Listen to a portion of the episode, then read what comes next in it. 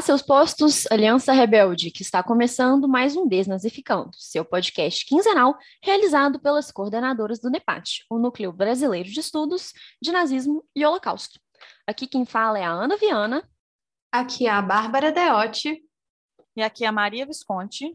E no episódio de hoje, nós vamos falar sobre um tema que nós, aqui no NEPAT, conhecemos recentemente e achamos muitíssimo relevante e interessante e quisemos trazer para apresentar e, bom, acima de tudo, debater com vocês. A arqueologia do Holocausto. É isso mesmo, a arqueologia. Talvez vocês, assim como nós, não estejam lá muito familiarizados com o assunto e geralmente associem a arqueologia a passados bem mais remotos do que os que nós trabalhamos por aqui. Mas é justamente aí que está o pulo do gato.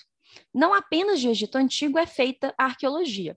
E nós descobrimos esses dias que ele é um campo muito mais abrangente e interdisciplinar do que imaginávamos, assim como passados bem mais recentes podem ser também seus objetos de estudo.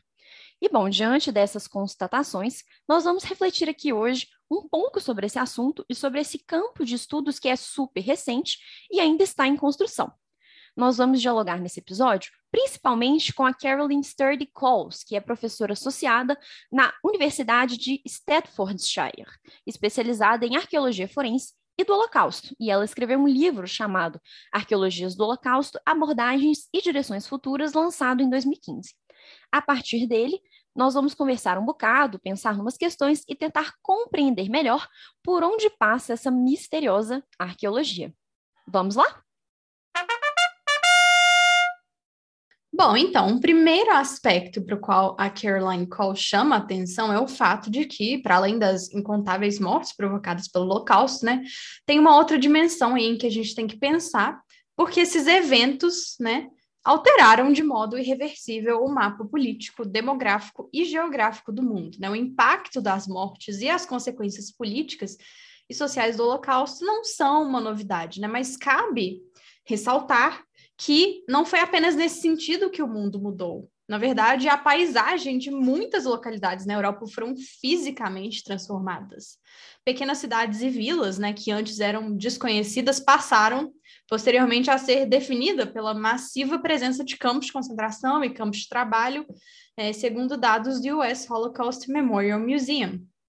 Além disso, né, fábricas e fortificações foram construídas para apoiar o esforço de guerra, infraestruturas de transporte foram construídas e também foram alteradas, né, pensando aí nesse evento, áreas foram designadas como gueto, como locais de internamento, né, e os campos tornaram-se, enfim, cemitério para milhões de pessoas, né, então esses locais que anteriormente estavam desconectados acabaram se tornando vinculados por meio do transporte de materiais usados na construção dos acampamentos, dos guetos, dos pertences pessoais e também do transporte de pessoas, né?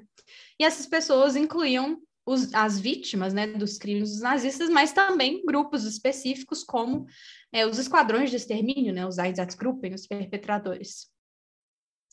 Então, o Holocausto efetivamente mudou tudo, né? E um dos seus legados é esse complexo corpo de evidências físicas que foi deixado para trás. É, geralmente, como aponta a Caroline Coles, as pessoas dão muito mais atenção àquilo que está diante dos nossos olhos, né? Ou seja, aos campos, às câmaras de gás, os trilhos de trem, as estações, enfim, aquilo que está acima do solo, né? Que é imediatamente visível. Mas, na verdade, ela quer chamar atenção para essas muitas outras evidências das atrocidades que foram cometidas pelos nazistas e que sobrevivem debaixo do solo. É algo que é raramente mencionado, né? E ainda que essas evidências tenham sofrido mudanças, como, por exemplo, mudanças climáticas, né, naturais, ou até mesmo mudanças provocadas pelo homem, ainda assim, ainda há muita, muita coisa para ser explorada. E algo muito importante que a autora também aponta é justamente como essas provas que não podem ser vistas acima do solo foram deliberadamente escondidas e modificadas justamente para que não pudessem corroborar com narrativas que comprovam os crimes nazistas. Né? Então, essas provas que são importantíssimas estão sendo deixadas de lado quando a gente vai falar sobre as evidências desses crimes tão hediondos, né? E é justamente por isso que elas merecem sim uma atenção muito maior. Então, é tendo isso em vista, né, que essa aproximação arqueológica com o Holocausto pode ser tão interessante, né? Acho que especialmente para nós historiadores, né? É, porque usando essas novas técnicas e olhando para um novo escopo, né, que foi aí aberto, inaugurado com essas evidências, com essas novas abordagens, é, novas descobertas sobre o passado podem ser feitas, né? É, como a gente mencionou brevemente no início do episódio, é, esse é um campo muito novo, né? E é, a Caroline Coles também aponta que é, pouca atenção foi dada ao Holocausto, especialmente quando a gente pensa em comparação com outros acontecimentos marcantes do século XX, como, por exemplo, a Primeira Guerra Mundial e a Guerra Civil Espanhola. É, esses dois eventos, por exemplo, têm muito mais, é, já tem mais estudos arqueológicos sendo feitos, né, que estão aí influenciando até mesmo na historiografia sobre eles. Bom, mas então por quê, né? Por que, que tem poucos estudos sobre o Holocausto né, no campo da arqueologia? Bom, uma primeira pista para responder essa pergunta é o fato de que o Holocausto ainda se faz presente no nosso cotidiano por meio da memória, né? Apesar do hiato temporal que já existe com relação a ele e com relação à Segunda Guerra Mundial, de modo mais amplo, de modo mais geral, assim, esse é um passado, né, aquele famoso passado que não passou, né, cujos acontecimentos, as disputas e as narrativas ainda estão ressoando e ainda definem muito do que acontece na política mundial. A singularidade do Holocausto também coloca uma série de questões é, para os arqueólogos que vão buscar lidar com esse evento, né, questões acima de tudo éticas, né, eu acho que a gente vai é, abordar mais à frente essas questões, mas com, com um pouco mais de detalhes. Mas antes, né, da gente entrar nessas outras questões sobre o assunto, né, o importante, né, é muito pertinente definir aqui melhor, né, para vocês o que que a gente está querendo dizer com arqueologia do Holocausto, né, baseado aí na obra, né, no trabalho da Caroline Coles. Bom, então, de acordo com né, a nossa musa do episódio de hoje, é a Coles, quando a gente fala de arqueologia do Holocausto, é, esse essa expressão vai ter duas conotações principais. Por um lado, ela está se referindo ao estudo dos vestígios arqueológicos pertencentes ao Holocausto, e, por outro lado, está se referindo à utilização de técnicas arqueológicas para examinar esse período. Diante disso aí, a gente já, já começa a encontrar né, algumas problemáticas. É, referente à primeira parte da definição, né, a posição que o Holocausto ocupa como um evento traumático do passado, né, que é, é tanto objeto de estudo da história como também um objeto da memória, né, é, pode ser muito delicado descrever a evidência física desse evento histórico como arqueológica, né? É, porque isso tem algumas implicações, né? Essa descrição pode ser considerada imprópria, uma vez que a evidência, entre aspas, né, inclui restos mortais das vítimas que foram assassinadas pelo pelos nazistas. Muitas, muitas das quais ainda têm parentes vivos, né, que podem se sentir desrespeitados com isso. É, como a Ana falou no começo do episódio, né, geralmente quando a gente pensa em vestígios arqueológicos, a gente associa eles ao passado muito distante, né? É, mas, né, o Holocausto, pelo contrário, para muitas pessoas ainda é não só extremamente recente, como muito presente, né? E, né, olhando aí para o outro aspecto dessa definição, as coisas também não, não parecem melhorar muito, ainda tem alguns problemas, né? Por quê? Porque muitas das técnicas utilizadas pela análise arqueológica incluem a escavação de sítios, né? Novamente, isso incorre na perturbação dos restos mortais dessas vítimas, né? O que traz inúmeras questões éticas. Então, a oposição às atividades arqueológicas é comum, né? Ela não é exclusiva, mas é muito comum em locais, especialmente onde vítimas judias foram mortas pelos nazistas, já que a perturbação dos restos mortais é contrária a Hachalá, ou seja, né, o conjunto é, de leis ou regras que guiam a conduta dos judeus. É, então, realmente, assim, é, esse campo traz seus problemas, né? Inevitavelmente, é, não tem como fugir. Mas, né, nem, nem tudo está perdido, né? A Caroline Coles está aqui, né? Ela escreveu um livro inteiro justamente para indicar novos caminhos e novas abordagens para o estudo da arqueologia do Holocausto. E a ideia principal da autora é mostrar justamente como existem alternativas ao que pode ser considerado como uma arqueologia tradicional, né? E é essencial que os arqueólogos compreendam melhor essas questões que envolvem o estudo do Holocausto especificamente, né, para poder criar, né, conjuntamente, olhando para as particularidades de cada um dos sítios, né, métodos que gerem confiança com as comunidades locais, né, e que respeitem a diversidade cultural das famílias das vítimas, né?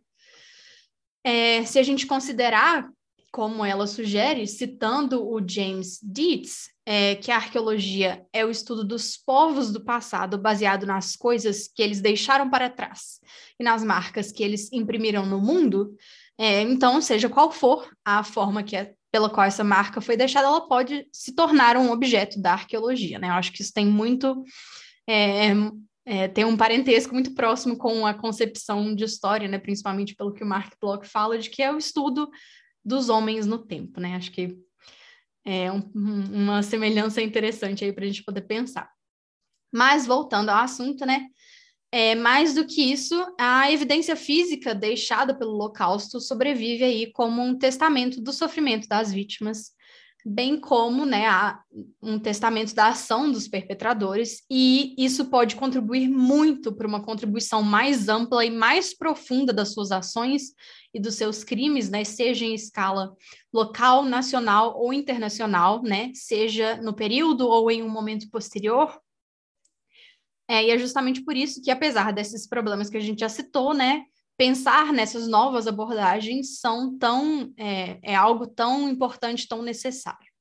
Só Pode uma falar. coisa que eu até uma coisa que eu até anotei quando eu estava lendo esse texto é que, na verdade, é, a arqueologia também, e me lembrou também quando estava falando do, do Mark Bloch, né? A arqueologia diz sobre a, experi a experiência humana mesmo, né? Tipo assim, são vestígios da experiência humana no tempo que podem ser acessados, assim. Eu achei que realmente isso é uma coisa que eu nunca tinha parado para pensar até eu ler esse texto, assim, porque realmente ela chama bastante atenção para isso, né, de que a arqueologia está associada a esse passado é, distante, principalmente a descoberta de coisas que a gente não tem como descobrir de outra forma, né? Tipo assim, sobre sociedades muito antigas, né? É, tipo assim, a gente vai estudar sobre Egito, a gente depende exclusivamente de escavação arqueológica, né? Basicamente, assim, né? É, e no caso do Holocausto, não, né? Porque a gente tem toda uma outra gama de documentação e, além de tudo, muito mais recente, né? É, então é interessante desmistificar isso, assim, entender a arqueologia realmente como isso, uma, uma experiência, uma forma de análise da experiência humana, assim como a história, a sociologia, enfim, né? Sei lá, só queria pontuar isso aí. É, não, total, assim, né? E eu acho que algo que eu espero, talvez, né, que a gente consiga mostrar ao longo do episódio é como que existem questões que a gente pode realmente é, associando os diferentes conhecimentos, né, interdisciplinaridade é algo que os historiadores, às vezes, né, alguns têm um esforço muito grande para ter um trânsito mais interdisciplinar, mas nem todos têm. Eu acho que é algo que a gente pode aprender bastante com arqueologia, assim, né? E a Bárbara falou do Mark Bloch, só porque eu lembrei de uma coisa, que no Apologia da História, ele tem aquela frase é, que me marcou muito, assim, quando a gente estava fazendo curso de teoria e tudo mais, que ele fala, é, onde fareja carne humana, sabe que ali está a sua caça, né? Ou seja, sabe que ali está o seu objeto. E eu acho que isso se aproxima muito é, do que é, a Caroline Costa está chamando aqui de arqueologia, né? É justamente isso, é você pensar na experiência humana, nas, nas marcas que ela deixa, né? E eu acho que isso é muito legal, muito interessante. Eu acho que é, tem, a gente tem muito para aprender, assim, né? Eu acho que é uma associação de campos que pode ser realmente muito frutífera nesse sentido, né? Existem muitas aproximações, como a Bárbara já tinha apontado. Sim, eu acho isso essencial, né? Porque, é, em essência, né, em última instância, o que, tanto no campo da arqueologia quanto no campo da história, o que a gente quer é, estudar, examinar é isso, né? A grande questão, a experiência humana ao longo do tempo, no passado, né? Então, assim, essa é, acho que lembrar disso, ter isso em mente, possibilita essa aproximação entre a história e a arqueologia, né, que são disciplinas que têm suas características, né, cada uma tem o seu método, trabalham às vezes com tipos de evidências diferentes, né, mas essa é, assim, digamos, os nossos objetivos são os mesmos, né? Assim, a, a grande questão que nos move. Então, é, é, acho que pensar nisso realmente é um primeiro passo para essa aproximação aí que pode ser tão, tão proveitosa, né? Inclusive, Caroline Coles concorda conosco, porque ela afirma que, é, vou citar ela rapidinho aqui, no cerne da metodologia descrita ao longo é, do seu livro está a experiência humana, né? Então, todas as técnicas descritas, né, sejam elas arqueológicas, históricas, forenses ou outras, são simplesmente um meio para obter informações sobre pessoas afetadas por, esse, por esses eventos. Então, como a gente já mencionou algumas vezes, né, não é só de Egito Antigo que vive a arqueologia, né? É, essas evidências enterradas no solo, sejam elas estruturais, topográficas, né, restos humanos, vários outros tipos de evidência, elas são consideradas é, território arqueológico, com base no fato de que elas estão no chão, digamos assim, né? É, o que remove as conotações temporais da disciplina, né? Ou seja, efetivamente a arqueologia pode estudar tudo aquilo que está nesse território arqueológico, né? Todas essas marcas que a experiência humana deixa, é, e não precisa estar tá 3, 4 mil anos no passado para que isso seja é, passível de ser estudado pela arqueologia. É, os arqueólogos, né, a autora continua, são essencialmente especialistas na análise de paisagem e nas evidências físicas que estão enterradas nelas. Eles são treinados exclusivamente para compreender as sequências de deposição, as camadas, e como elas se relacionam com as atividades, ações e períodos de tempo específicos. Isso será relevante, portanto, ao examinar né, os restos mortais e paisagens relacionadas a todos os períodos da história, não importa quão recentes. É, mas, né, é claro, esse reconhecimento nos leva direto né, de volta para a questão da ética. Como que a gente vai lidar com essa multiplicidade de sujeitos que foram vítimas do Holocausto, né? É, Acho que vale ressaltar rapidamente que nessa pauta a gente está seguindo a definição que a autora fez do Holocausto no início da introdução dela, né? Já que a gente está se baseando majoritariamente no próprio livro da Caroline Coles. Mas é, ela afirma que, para os fins de, do livro dela, né, o termo Holocausto está sendo usado de modo amplo, ao, ao contrário do termo Shoah, né, que é uma referência mais específica ao assassinato dos judeus. É, justamente para que ela possa refletir sobre o fato de que é, a arqueologia vai examinar aí evidências físicas pertencentes a pessoas de várias religiões e grupos culturais diferentes, né? É, então, o Holocausto aí vai ser considerado como tendo um escopo temporal mais abrangente, né, desde a ascensão dos nazistas ao poder em 33 até o colapso do Terceiro Reich em 45. É importante apontar que nesse trecho, né, Caroline Cole está sinalizando que ela está pensando de um modo mais amplo sobre as evidências físicas deixadas pelo assassinato em massa perpetrado é, pelos nazistas e também considerando que ele não foi constituído apenas de câmaras de gás, né? Então a gente também tem que pensar aí, por exemplo, no trabalho forçado, na fome, a ausência de condições sanitárias, né, as doenças, a concentração massiva de pessoas, o frio, enfim, né, tudo isso aí são formas de assassinar que fizeram parte desse projeto gigantesco de genocídio, né, que a gente está aqui denominando de Holocausto. Então, feito esse parênteses não tão breve, agora vamos examinar com mais profundidade essas questões éticas. Então, gente, para a gente começar a pensar né, na questão ética que está colocada para nós na arqueologia do Holocausto, faz bom, faz bem a gente considerar que fazer arqueologia geralmente significa ir para um local considerado como um sítio arqueológico, onde supostamente estão localizados restos de povos ou pessoas, evidências materiais, corporais, enfim, né, restos né, que possam nos auxiliar na compreensão do passado. Então, de utensílios é, a restos humanos, né, não é incomum, ou talvez já seja, né, um pouco para os mais jovens, né, pensar é, no Indiana Jones, em busca de tesouros perdidos no tempo, né, eu acho que é uma imagem que eu, por exemplo, é, tinha e sempre tive, mas eu desisti de ser o Indiana Jones depois daquela cena em que ele é atacado por aranhas, aí eu achei que não era para mim. Enfim. É, mas, bom, deixando a parte dos tesouros de lado, né, as escavações constituem efetivamente um pilar super importante para a arqueologia, mas hoje, né, como coloca Coles, não necessariamente precisa ser esse o caso. Se por razões religiosas ou humanitárias, né, não é uma boa ideia realizar uma escavação, existem alternativas para que essas evidências não fiquem encobertas, né? Piadinha infame, mas vocês entenderam.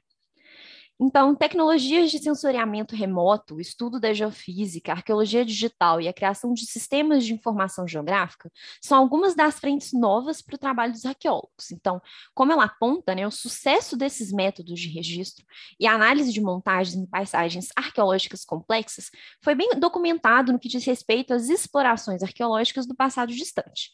No entanto, seu valor em termos de mapeamento de locais de conflito e genocídio ainda não foi totalmente apreciado.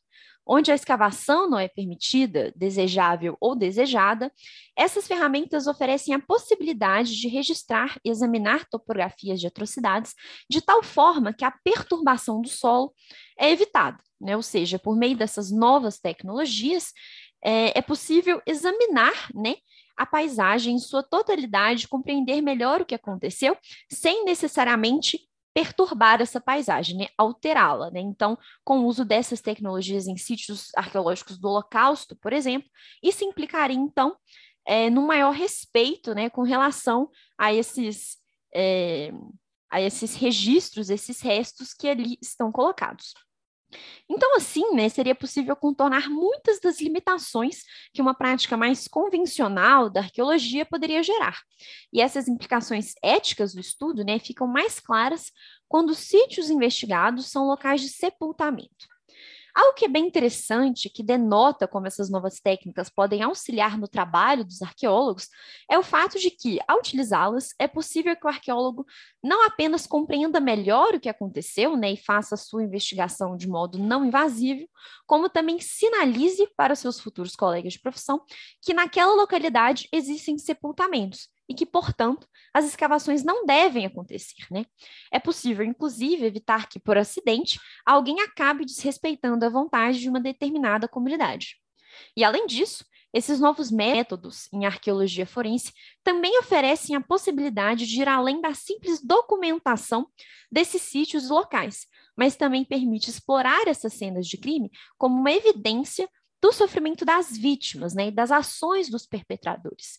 Então, usar técnicas que visam a localização de sítios perdidos e não demarcados, né, para analisar paisagens na sua totalidade e buscar compreender melhor o que elas podem nos dizer sobre o assassinato sistemático, para examinar os túmulos né, em termos de como o genocídio foi realizado e as tentativas feitas para esconder os crimes, enfim, tudo isso, não é? Para fornecer um relato de como as vítimas morreram e contar a história das suas vidas, né? Então, é, ao utilizar essas técnicas remotas, né, ao compreender esses sítios, né, sem perturbá-los, é possível que a gente tenha uma compreensão mais completa, né, da vida dessas pessoas que sofreram, né? Então, isso é algo também muito relevante. E esse cuidado metodológico demonstra que os arqueólogos consideram cuidadosamente a importância religiosa e memorialística desses locais, né? E também é algo que ajuda a construir uma relação de confiança entre autoridades locais, comunidades e pesquisadores. Essas abordagens não invasivas, portanto, podem atuar como uma ferramenta mediadora né, entre os arqueólogos e aqueles que estão ali em conexão com o seu trabalho. E os resultados das pesquisas empreendidas também podem ser usados para facilitar as discussões entre grupos que podem ter opiniões divergentes no passado para determinar como o sítio deve ser abordado no futuro. Os locais que serão analisados né, são extremamente diversos, como a Bárbara já apontou, e cada um representa um desafio diferente.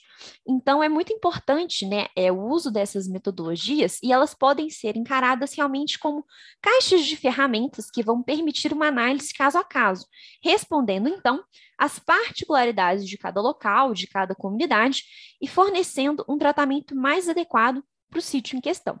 Um outro aspecto, por fim, né, que a gente já sugeriu, mas vale ressaltar, é que essa ação ela tem que ser complementada por outros tipos de aproximação com o Holocausto, como, por exemplo, uma investigação que seja propriamente histórica, né, historiográfica, ou talvez, né, por uma análise geográfica, né, por um estudo da memória, da ciência política, da antropologia social, da ciência forense e também da criminologia. Afinal de contas, né, o Holocausto, além de um crime, também foi um evento histórico. Então, assim, é importante que a gente combine essas diversas frentes de atuação para que a gente respeite as vítimas desse evento e possa compreender toda a complexidade que ele nos coloca. E, bom, Felizmente, a autora assinala que a arqueologia é um campo muito interdisciplinar, né? Então, isso foi algo que a gente já mencionou, e assim, as diversas metodologias empregadas, elas podem se complementar e auxiliar na formação de uma imagem que seja de fato mais complexa, né, sobre o Holocausto. E bom, eu acho que isso pode ser expandido para qualquer evento histórico, né? Quando a gente está falando de arqueologia, ainda que talvez um evento não necessariamente tão traumático quanto o Holocausto, mas é importante que essa seja uma aproximação é, que seja expandida, enfim, outros eventos também possam ser encarados dessa mesma forma. Afinal de contas, né, as disputas de memória, como nós bem sabemos na história, elas sempre estão colocadas e é sempre necessário um cuidado ético muito grande quando a gente vai lidar com todos esses acontecimentos, né? E, enfim, é, atuar aí numa área, digamos, tão direta quanto a arqueologia. Só, só um comentário, uma divagação aleatória, assim, nem vamos estender muito, mas é porque eu acho que às vezes a gente se esquece desse aspecto criminal, assim, do holocausto, sabe? Tipo assim, foi um crime em massa, assim. O genocídio é um crime, eu acho que a gente acaba lembrando um pouco mais quando a gente discute, por exemplo, né, julgamentos, né? Esse aspecto está no centro, né? Assim, é um processo que vai determinar a culpa criminal dos envolvidos, mas eu acho que é, não sei, às vezes na história acho que a gente esquece um pouco disso, assim, porque talvez até por conta de uma é, que a gente trabalha com um certo distanciamento do passado, né? Assim, está olhando para aquilo do, do, presente é um outro ponto de vista, mas assim, não sei. É, é isso. Às vezes eu, eu, eu paro para pensar nisso e fico, gente, meu Deus, é um crime, né? Então, assim, por exemplo, você pode usar técnicas de investigação forense mesmo. Isso é não só importante como necessário, porque foi um crime, ou seja, você tem que investigar isso com base nesse aspecto também. Só isso que eu queria falar. Não, eu ia falar a mesma coisa. Tipo assim, ela fala isso no começo do texto, né? De que, em comparação com outros genocídios, a gente não trata o, o, Holocausto como um crime nesse sentido, né? Tipo assim, a gente trata muito mais como um evento histórico, é, como uma tragédia, né? Um trauma, enfim, é, várias questões relacionadas a essa ideia de trauma, mas não tanto isso. E aí é isso, né? Tipo, ela chama muita atenção para isso. O Holocausto foi sim um evento histórico, mas ele, antes de tudo, né? Ele foi um crime. E aí, por ser um crime, os locais relacionados ao Holocausto também têm que ser tratados como cenas de crime, né? Do mesmo jeito que.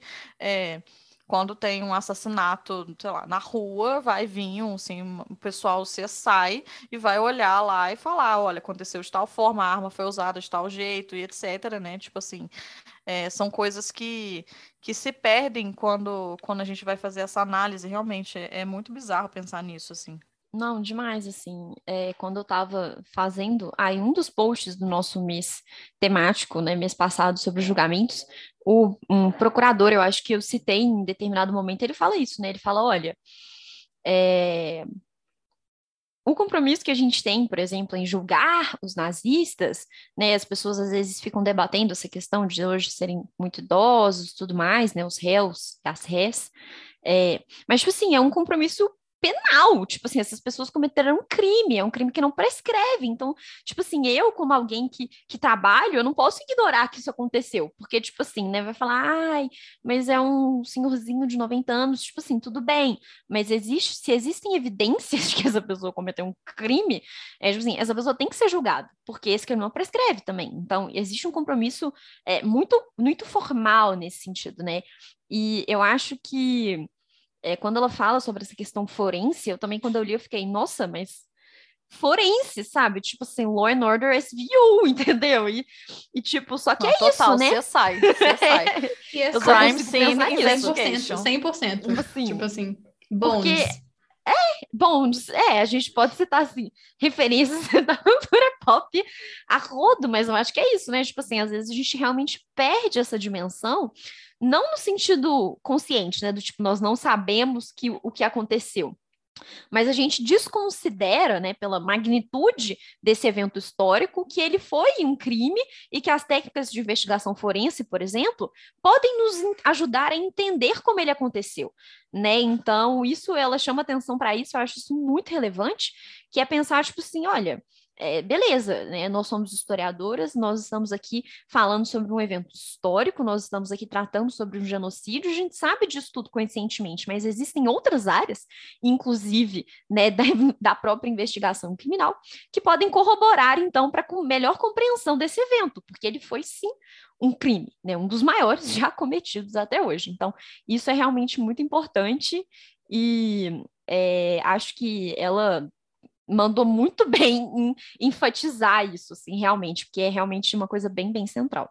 É, isso foi uma coisa que eu anotei quando eu estava lendo o texto dela, é, que é uma das possíveis é, colaborações que nós, historiadores, podemos ter, ou até mesmo tirar né, dessas investigações arqueológicas, que é incorporar essas investigações e essas evidências forenses na produção historiográfica, sabe? A gente precisa incorporar isso para continuar é, aprimorando a compreensão que a gente tem sobre esse evento, né? Tipo assim, isso é um aspecto inteiro do Holocausto que a gente não pode ignorar, né? Igual a Ana falou, a gente não ignora conscientemente, tipo assim, vou fingir que não está acontecendo, mas assim, é, até porque, né, é, esse campo ainda é muito novo, né, mas a gente precisa fazer esse esforço de construir esse diálogo, de incorporar, né, de exercitar essa interdisciplinaridade para poder incorporar isso na historiografia, porque isso é muito importante, tipo assim, para a gente continuar é, aprimorando, né, as narrativas que a gente tem sobre o passado, a nossa compreensão sobre esse passado.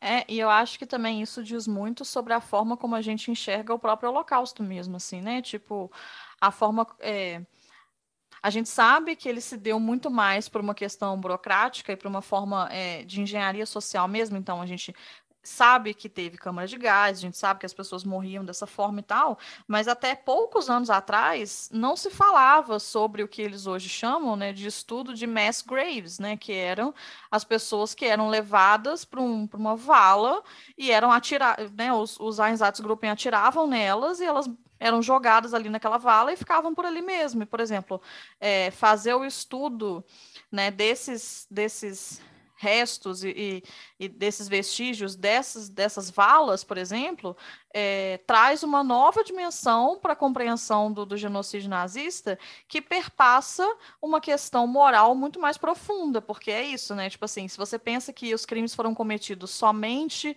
é, no sentido distante de apertar um botão para a câmara de gás, aí tem várias questões de moral que a gente já discutiu aqui várias vezes, mas aí se você pensa que a pessoa pegou uma arma e atirou na pessoa e a pessoa morreu e ficou ali, aí já é uma proximidade de crime muito maior.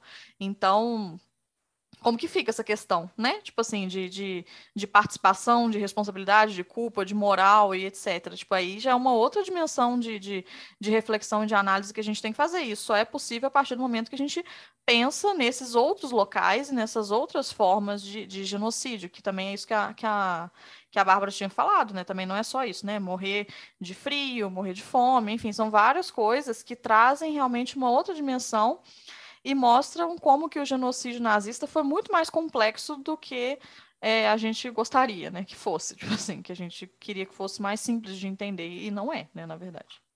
É, não, mais uma coisa complementando o que a Maria falou, por exemplo, né? A gente tem os relatórios, tipo assim, tem um, uma porrada de relatórios dos Einsatzgruppen que eles mandavam todo mês para Berlim, tipo assim, tem muita informação lá, mas quando você pega esse, essa documentação e complementa isso com todas as informações que você pode tirar de um estudo arqueológico, não tem, assim, é, uma, é um outro nível de dimensão de conhecimento que você vai ter, sabe, assim, é, é algo assim, não, meu é Deus, sabe, é outra coisa, velho, é outra coisa. E, e pensar que essa foi a primeira fase da implementação do genocídio, né, não foi... É, as câmaras de gás vieram depois, né? Inclusive como até mesmo uma tentativa de resposta ao impacto psicológico que as os fuzilamentos estavam tendo sobre os perpetradores, né? Então, assim, é, é uma fase toda no, no, na, na, no nesse processo de implementação de um genocídio, assim. É muito importante entender o máximo possível de, de tirar o máximo possível de informações que a gente puder disso. É, eu acho que uma coisa que ela chama atenção também que é interessante que é pensar que isso, assim, os locais do Holocausto, né, que ela fala de Holocaust Landscape, né, é, eles são muito amplos e eles nos dizem não só sobre o crime, mas os crimes que foram cometidos, mas também é, sobre formas de guerra, sobre como que se ocupava territórios, né, sobre como que se, que se agia dentro daquele território, né, pode nos dizer também sobre padrões de comportamento, é, políticas de opressão, não só o genocídio em si, né, mas a todo toda uma gama de, inclusive porque a Segunda Guerra Mundial foi uma guerra é, paradigmática no sentido da forma de, de se guerrear, né? Tipo assim, que a Primeira Guerra já tinha sido e a Segunda foi mais ainda, né? Então, assim, analisar esses locais também nos ajuda a entender isso, assim, políticas de combate, sei lá, tipo assim, como que se fazia trincheira, sei lá, são coisas que, que, que é, é, muita coisa que dá, que dá para você fritar, sabe? São é, muitas, a, primeira, a Primeira Guerra ficou muito mais contida ali, acabou que nas trincheiras. Na né? Segunda Guerra tem uma expansão geográfica nesse sentido, assim, do que é um fronte de batalha, de onde essa guerra vai acontecer, muito maior. Não, muito bizarro. maior. É. é bizarro de pensar. Não, total. Eu acho que, assim, é realmente um trabalho de complexificação mesmo, de tudo, né? Igual a Maria falou, não é só o Holocausto, mas é que, tipo, é, toda essa engenharia, toda essa expansão, as rotas, as lutas, tudo isso foi muito para além, né? Tipo assim, óbvio, os nazistas ocuparam praticamente a Europa inteira. Então, tipo assim, toda essa expansão, tudo isso, né, expansão política geográfica deles, tudo isso impactou enormemente na dinâmica de existência dos países, das pessoas que estavam ali, né? Quer dizer, só de você parar para pensar que não, né, quando iniciou-se um processo mais sistemático é, de prisão e extermínio, não tinha campo de concentração na Alemanha. Várias coisas foram construídas para é, mobilizar né, essas pessoas, tipo assim, né, mudar elas de lugar, e também o próprio front, né, igual a Bárbara estava falando, você tem uma lógica muito diferente. Então, assim, realmente eu acho que é um convite muito grande a essa complexificação do que aconteceu, né? De como as coisas se deram, e eu acho que isso é muito muito interessante no trabalho dela, assim, né? apontar todas essas direções, como que, é, digamos assim, né, tão pouco que restou às vezes, é, pode nos dizer tanto, né? Não, tudo que o historiador quer é complexificar. É, é só isso que a gente quer o tempo todo. Sim, é só isso. Não, total. Eu sempre lembro daquele texto da Lara Putnam, que ela conta que tem um amigo sociólogo que fala assim: historiadores adoram responder uma pergunta de sim e não com. É mais complicado do que isso. é bem isso mesmo. É bem isso mesmo. Quanto mais complicado, melhor. É, mas então, gente, devido aí a essa variedade de circunstâncias que são encontradas no trabalho com as evidências físicas do Holocausto, é, a gente também tem que pensar na multiplicidade de resultados que essas pesquisas podem trazer, né? Que é o que a gente está falando aqui, né? E aí, como a Caroline fala, individualmente, essas características aí dos, dos diferentes sítios do Holocausto podem fornecer uma visão sobre as condições de vida e trabalho dos presos nos campos e guetos e os processos de assassinato e sepultamento empregados pelos nazistas. E quando a paisagem mais ampla do local que está sendo investigado é considerada, coletivamente as características podem auxiliar a nossa compreensão sobre como determinados locais funcionavam em termos espaciais. Ou seja, né, isso aí, como a gente está comentando aqui, né, amplificaria muito mais a nossa compreensão, e amplifica, né, nem amplificaria a nossa compreensão desse fenômeno. E aí a autora também chama atenção para como a análise não deve, né, nem pode ficar restrita aos limites dos campos de concentração e às suas aparentes extensões. Né? Em vez disso, a gente precisa reconhecer que o impacto desses locais transcende muito as fronteiras geográficas e fazem parte de uma paisagem mais ampla do Holocausto. Né? Então, por isso que ela diz que a paisagem do Holocausto realmente é muito mais ampla do que isso. E aí vale ressaltar também que essas paisagens do Holocausto não ficaram congeladas em 1945, né? Elas próprias também sofreram mutações ao longo do tempo. Afinal de contas, a gente está falando aqui que o Holocausto é uma coisa recente, mas no final das contas já não é mais tão recente assim, né? Já se passou um bocado de tempo. Então, a gente precisa é, levar isso em consideração também. E aí ela diz que camadas que datam de antes de um determinado campo ou gueto ser construído podem revelar informações sobre a vida antes do Holocausto, bem como demonstrar como as passagens do Holocausto mudaram, em algumas circunstâncias, o seu estudo pode revelar como os nazistas aproveitaram as características da paisagem existente para construir os acampamentos e guetos ou executar as vítimas. Com relação às camadas pós-Holocausto, elas podem demonstrar como um local evoluiu, e por sua vez, isso pode indicar as atitudes tomadas em relação a elas ou mudanças sociais, políticas ou culturais. Em alguns casos, tais mudanças danificaram as evidências, enquanto em outros, eles podem tê-las protegido.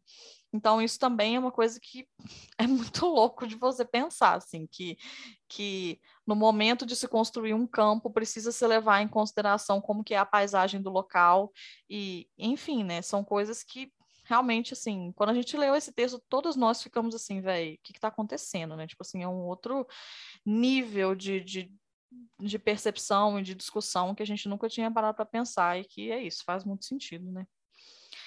E bom, Assim como todas as evidências físicas, né, a história do Holocausto não se encerrou com o fechamento dos campos, né, com a libertação dos campos, ou com o fim do assassinato em massa, ou com o fim do regime nazista por si só. Né? O legado do, do Holocausto é muito mais profundo, tanto no tempo quanto na memória. Né? E isso causou aí diversas mudanças sociais e políticas, que é também o que a gente estava falando sobre a questão do trauma. Né? Então, sendo assim, uma análise dessas modificações né, ao longo do tempo é muito importante para a gente compreender como a paisagem foi tratada ao longo do tempo e também como essa paisagem foi modificada ao longo do tempo. E aí a gente tem algumas questões, né? Essa paisagem foi abandonada ou foi transformada em um local de memória? Tem grafites nas paredes próximas? Elas foram preservadas sem novas intervenções? Isso tudo é um sinal sobre como o Holocausto foi percebido pelas pessoas ao longo do tempo, né?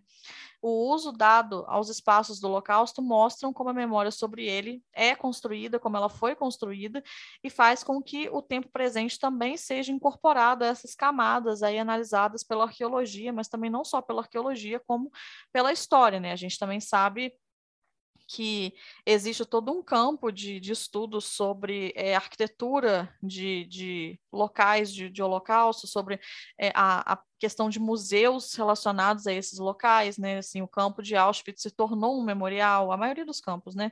Dachau se tornou um memorial. Isso também diz respeito a como as pessoas enxergam esse local e como as pessoas enxergam essa memória, e como elas atuam mediante essa memória, né? Tentando transformar esse local num esforço coletivo de conscientização sobre o extermínio, né? Pelo menos a ideia é essa. E um outro aspecto que é importante da gente pensar aí é, relacionado à memória é o uso que será dado aos resultados dessas pesquisas arqueológicas, né? Isso aí é uma coisa que a autora chama muita atenção porque precisa de um cuidado muito especial. Acho que nós estamos aqui já todas e todos muito bem cientes das inúmeras disputas de narrativas que já que já aconteceram e que ainda acontecem sobre o Holocausto. A gente já indicou filmes, já fizemos posts sobre o conceito de negacionismo, a gente já chamou professores para falarem sobre esse assunto no evento que a gente teve esse ano, né, o que resta da suástica. Então, assim, negacionismo é uma coisa que está diretamente relacionada a isso tudo que a gente está falando, né? E olha que essa é apenas uma vertente das disputas de memória em torno do Holocausto, né? Mas aí isso é um tema aí para um outro, uma outra fretação no nosso podcast. É, mas nesse momento é importante a gente ressaltar que tudo aquilo que é produzido sobre o Holocausto, sobre o nazismo ou sobre qualquer passado traumático, enfim, sobre o passado em geral, gera debates e pode legitimar alguns discursos em detrimento de outros, né? É, isso tudo diz respeito ao poder e apagamento que também vem com esse poder. Então, é muito importante a gente estar atento às repercussões do que é dito e do que é construído sobre o passado, né? E aí a Caroline convoca a gente aí para refletir sobre o futuro das pesquisas conduzidas sobre a arqueologia do Holocausto. Ah, ela diz que Olhando para o futuro, o impacto das investigações arqueológicas na representação, entre aspas, do Holocausto e na memorialização também requer consideração. Essa discussão é oportuna, pois entramos em uma era sem sobreviventes, e as questões são levantadas sobre como educar as gerações futuras sobre esses eventos em sua ausência. Essa última parte, inclusive, foi uma coisa que a gente debateu bastante com o Tavos, né, quando a gente teve um episódio com ele sobre literatura e Segunda Guerra Mundial. Se você ainda não ouviu, vai lá ouvir, que é um episódio longo, mas que é incrível. É, o Tavos tem muito conhecimento aí sobre essas questões, principalmente relacionada à representação da Segunda Guerra Mundial, então acho que vale muito a pena. É, mas aí eu acho que a gente precisa pensar sobre isso, assim, né? A Caroline também diz que Embora existam alguns legados das investigações arqueológicas sobre as quais os arqueólogos têm algum controle, haverá outros sobre os quais eles não têm. Embora possam ser feitas tentativas de disseminar as novas informações derivadas do trabalho arqueológico, a revisão ou não das narrativas históricas dependerá de uma série de fatores. Um fator-chave é a disposição da comunidade internacional, nacional e local de se afastar de histórias oficiais, entre aspas, ou de percepções de longa data. Ao desafiar ou corroborar narrativas históricas né, consideradas oficiais, os arqueólogos podem se ver envolvidos em debates políticos ou enfrentando alguma hostilidade. Isso também é uma coisa que ela chama bastante atenção é, quando ela está falando sobre a questão de como as comunidades locais percebem o trabalho dos arqueólogos nesses locais, né, nesses sítios aí, porque isso envolve toda uma questão que, como a Ana e a Bárbara já falaram, né, não só uma questão é, religiosa e também de, de memorialização desses locais, mas também é isso, também diz respeito à história que foi construída sobre esses locais, né? E aí, às vezes, as evidências vão apontar para uma coisa que a história que as pessoas acreditam, entre aspas, né, até então, é, diz outra coisa, né? E, e, o arqueólogo também tem que estar preparado para lidar com isso, né? E aí eu acho que não é uma grande novidade aí que os debates sobre antissemitismo e negacionismo estejam à flor da pele ao redor do mundo, né, principalmente aqui no Brasil, especialmente considerando nosso contexto atual de ascensão da extrema direita e do fascismo, né? E aí eu acho que por isso que também é necessário a gente ter muito cuidado, né? Na verdade, todo cuidado é pouco, porque Assim como no passado, as evidências descobertas podem ser manipuladas e as narrativas sobre essas evidências também podem ser distorcidas. E aí cá estamos nós de novo enfrentando questões éticas. E aí, citando a Caroline de novo, a presença ou ausência de evidências, conforme descrito em relatórios arqueológicos, podem ser usados em debates negacionistas, e os arqueólogos podem se encontrar sujeitos ao assédio dos chamados revisionistas do Holocausto, né? Os chamados, né? Porque revisionista, no caso, nesse caso aí, é negacionista. Inclusive, a gente fez um episódio muito recente para falar sobre essa questão de negacionismo do Holocausto e tribunal da história, né, do papel do historiador na, na comprovação desse genocídio, que é, sobre o, o, caso do Richard Evans e da Deborah Lipstadt, então convido vocês a ouvirem também. Bom, já que a gente está falando disso, né, já falamos também outras milhares de vezes sobre os usos e abusos do passado, os usos e abusos da história, e aí tem mais um para conta aí, né, os usos e abusos da arqueologia, né, então, como eu já mencionei aí, o caso da Deborah Lipstadt, é, com o David Irving, convido vocês a ouvirem o podcast, porque a gente falou bastante sobre isso, explicou bem como que foi o processo do julgamento mesmo, mas, como coloca Caroline, os arqueólogos também vão ter que lidar com essas adversidades, né? Mas é necessário a gente buscar alternativas, porque ainda existe muita coisa importante de ser descoberta. O campo, como a gente falou no início do episódio, né, o campo da arqueologia do Holocausto ainda é muito recente, o que significa que muitos sítios ainda não foram explorados e muito conhecimento sobre o Holocausto ainda pode sim ser produzido e ele deve ser produzido, né? Nunca é demais a gente lembrar aqui da nossa musa, eterna musa perfeita, Hannah Arendt, ressaltar que compreender não significa negar nos fatos o chocante, eliminar deles o inaudito ou explicar fenômenos, utilizar-se de analogias e generalidades que diminuam o impacto da realidade e o choque da experiência. Significa, antes de mais nada, examinar e suportar conscientemente o fardo que o nosso século colocou sobre nós, sem negar sua existência, nem vergar humildemente ao seu peso. Compreender significa, em suma, encarar a realidade sem preconceitos e com atenção e resistir a ela, qualquer que seja. Hannah Arendt perfeita, mas eu acho que uma coisa que é importante a gente pensar é, é que realmente, assim, infelizmente, a gente não tem controle sobre como as pessoas vão usar as coisas que a gente produz, né? Assim, no sentido acadêmico da coisa, né? É, o que a gente pode fazer é tratar os assuntos que a gente trata com seriedade, é, com compromisso ético, deixando claro quais que são as nossas intenções, qual que é o nosso é, lugar nesse, nessa, nesse, nesse processo de compreensão, é, o que, que a gente está querendo entender, o que, que a gente acredita, né, quem somos nós nesse processo, mas como uma pessoa é, principalmente uma pessoa maldosa, né, negacionista, vai usar o nosso trabalho, infelizmente está fora do nosso controle, né? E é isso, os arqueólogos também têm que, arqueólogos do Holocausto também têm que passar por isso, infelizmente, né? As pessoas podem pegar as descobertas que eles fizeram, que que talvez vá contra uma história dita oficial e podem dizer que isso significa então que o Holocausto não aconteceu, que é tudo mentira e tal, mas isso não é culpa dos arqueólogos, né? Isso também não significa que esse trabalho não deva ser feito, né? Porque considerando que são pessoas sérias, estão fazendo esse trabalho com seriedade, né? É, isso, né? O que é o que pode ser feito. Como que a pessoa vai usar isso aí já é outra questão, né? Infelizmente, fora da nossa alçada e infelizmente uma questão recorrente aí nos nossos dias atuais, né? É, queria, fiquei pensando no que o Chris Browning falou naquela conferência recente que a gente assistiu, é, que ele falou que é, ele também estava falando sobre o caso do Irving, né?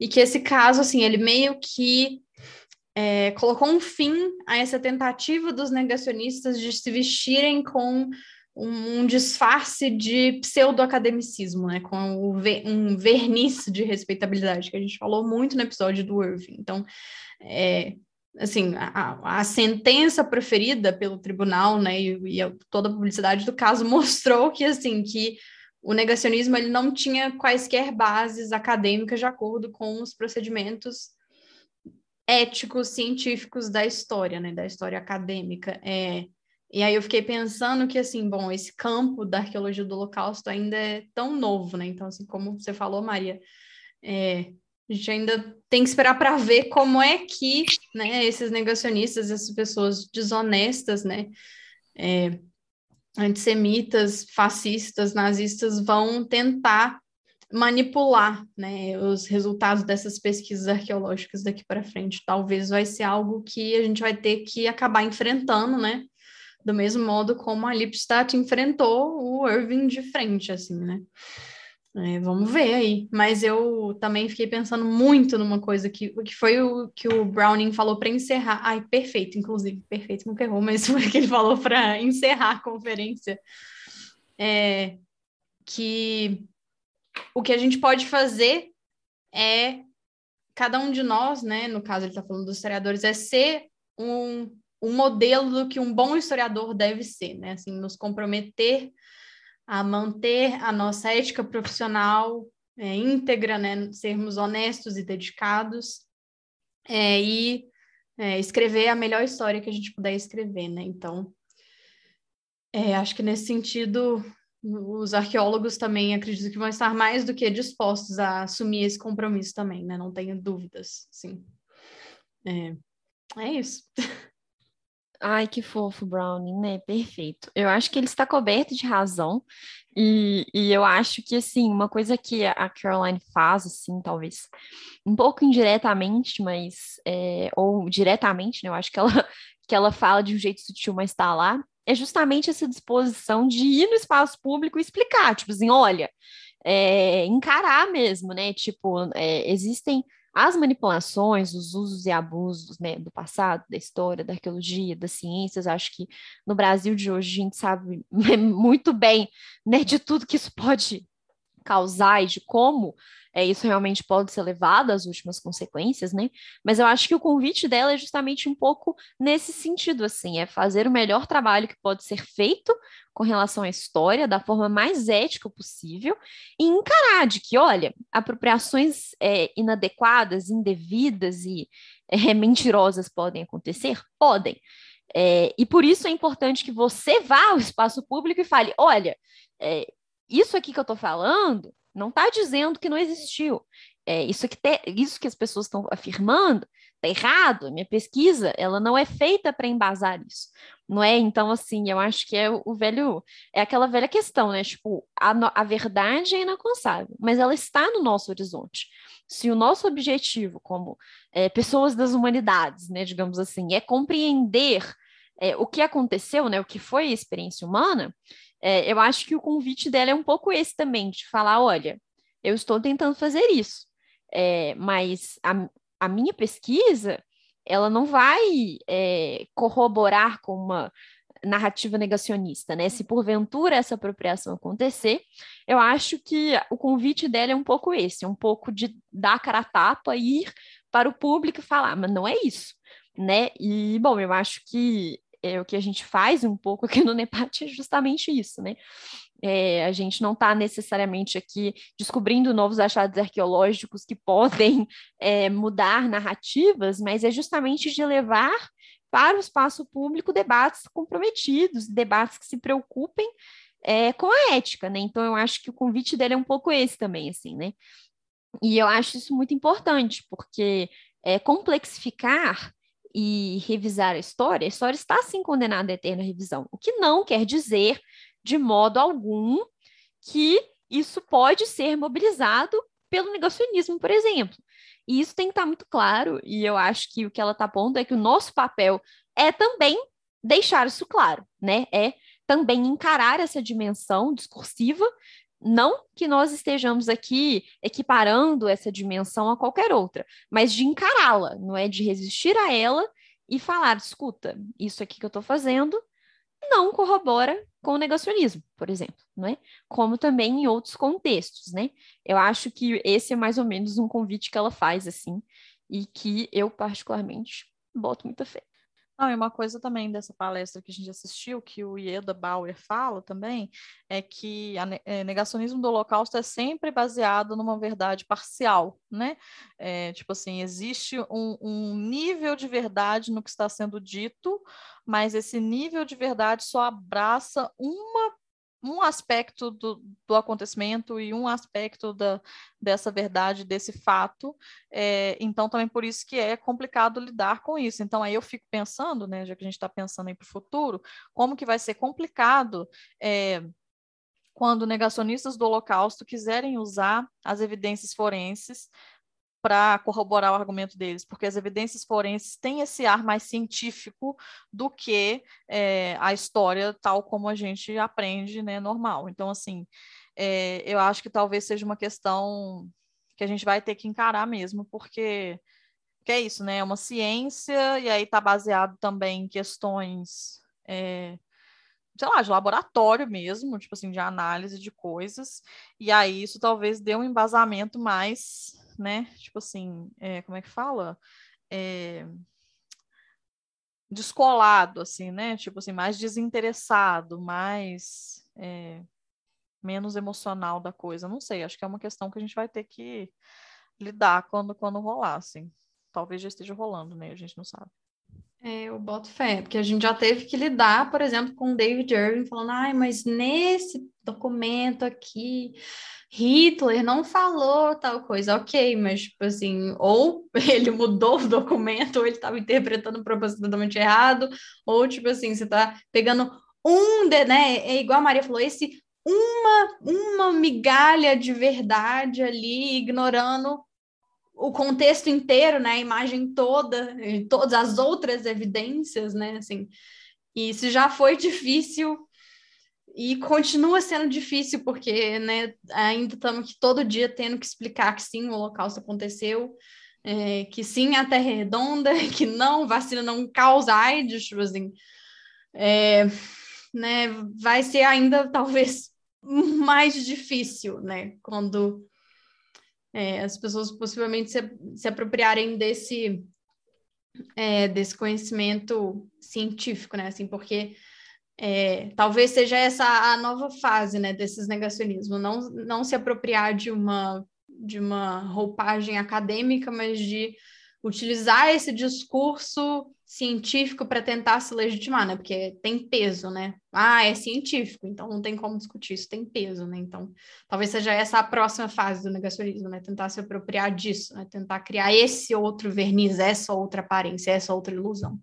Ainda mais porque, é, é.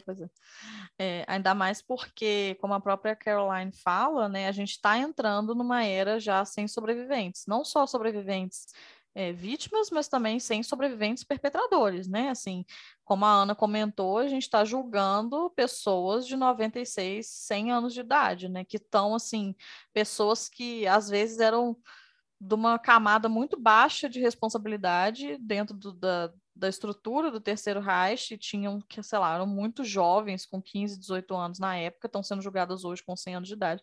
Então, daqui a pouco, até essas pessoas a gente não vai ter mais. Então, é isso, né? Tipo assim, acho que aí começam a entrar outras questões complexas dessa questão do, do da roupagem que vai ser usada para poder legitimar esses discursos. Infelizmente, a gente está numa era onde isso tem acontecido mais e mais, né? Porque é isso, vacina de Covid causa AIDS. Então, assim, estamos fodidos, né? Essa é a conclusão. Conclusão, é. é. Fudeu. Deu ruim Vai. demais, gente. Conclusão. fudeu. Conclusão, cancela o rolê enquanto ainda dá tempo. Nossa, gente. Apocalipse, meteoro, pode mandar. E o meteoro? Cadê o meteoro? Mais um episódio aí, good vibes para vocês.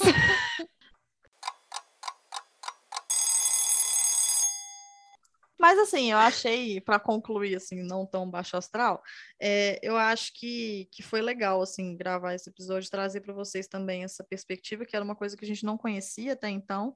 Ainda é um debate muito recente e um debate exclusivamente feito em inglês e alemão e polonês também. Né? Então, assim, é, são coisas que não vão chegar tão cedo aqui para a gente em português. Então, acho que, que é legal a gente trazer para vocês terem noção da, desse campo de estudos, da dimensão particularidades desse campo, do que é possível ser feito e do que não é possível ser feito, quais que são os problemas metodológicos que são enfrentados, quais que são os problemas éticos, como que a gente pode seguir a partir disso, enfim, acho que é isso, né? O nosso papel aqui também é muito de trazer esses debates, né, para nossa audiência que não de uma forma mais acessível. Então é isso, né? Espero que vocês tenham achado interessante como a gente achou interessante quando a gente ouviu falar sobre isso a primeira vez, né? É, foi muito bom. A gente ia ter uma reunião para discutir esse texto, acabamos não tendo, mas tipo assim, mesmo assim a gente afritou muito, assim, é, ficamos assim, meu Deus, vai ter que virar pauta de podcast. Assim, não tem outra opção. Vai virar um episódio. Ponto, assim. A partir do momento que a gente botou os olhos nisso, assim, e descobriu esse campo, é, a gente sabia que a gente tinha, inevitavelmente, que trazer para o podcast, assim, não tinha outra escolha. Então, é, é isso, né? As coisas não chegam aqui, não chegam em português, simplesmente não chegam. Talvez um dia elas cheguem, né? Esperança é a última que morre, mas nesse meio tempo nós estamos aqui, né, para trazer esses debates, né? Tentar trazer eles e tornar eles mais acessíveis. E assim, a gente realmente espera que vocês é, tenham gostado, porque são coisas que nos animam muito, assim, na hora de falar, na hora de né, ler mais sobre isso, produzir conteúdo, né, e montar a pauta, a gente fica muito animada. Então, eu espero que vocês também tenham gostado do episódio e, e gostado desses tópicos aqui que a gente traz. É, gente, é isso, né? Resistir à realidade qualquer que seja, inclusive a ausência de traduções para o português, que é uma realidade muito, muito presente na nossa vida. Mas, enfim, é, é, isso, né? Eu acho que assim, né?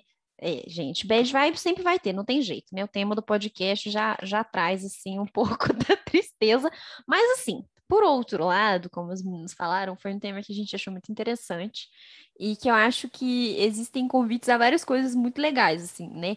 É, buscar novas formas de compreender o que aconteceu no passado, não só com relação ao Holocausto, com relação ao nazismo, né? Mas de forma mais abrangente, né? Um convite aí a complexificação, a interdisciplinaridade, uma maior colaboração né, entre essas diferentes áreas do conhecimento para que a gente possa também compreender melhor o que aconteceu, né, como, como que as pessoas é, viveram, existiram, quais marcas foram deixadas por elas.